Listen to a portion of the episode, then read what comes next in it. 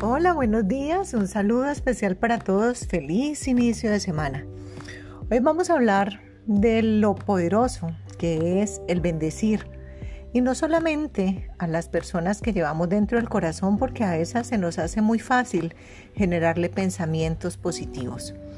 Hoy vamos a hablar de cómo vamos a bendecir a todas aquellas personas con las cuales hemos tenido procesos de crecimiento, con las cuales hemos vivido experiencias que no han sido tan alentadoras y que quizás dentro de nuestro corazón estamos guardando unos cariñitos aparte, como jocosamente podemos decir.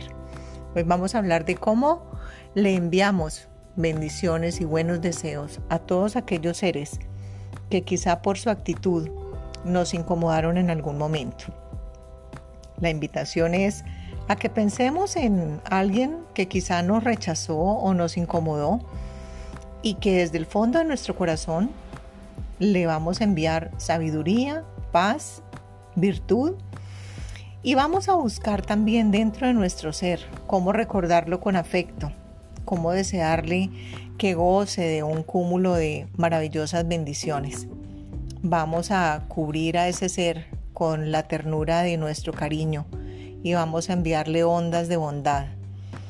Además que si así lo hacemos, nos vamos a disponer a vivir un momento sereno y feliz.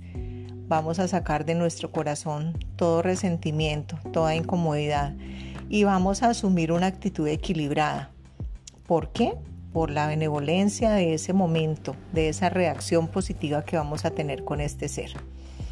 Vamos a evitar a partir de hoy en adelante intoxicarnos espiritualmente con el odio y con el resentimiento.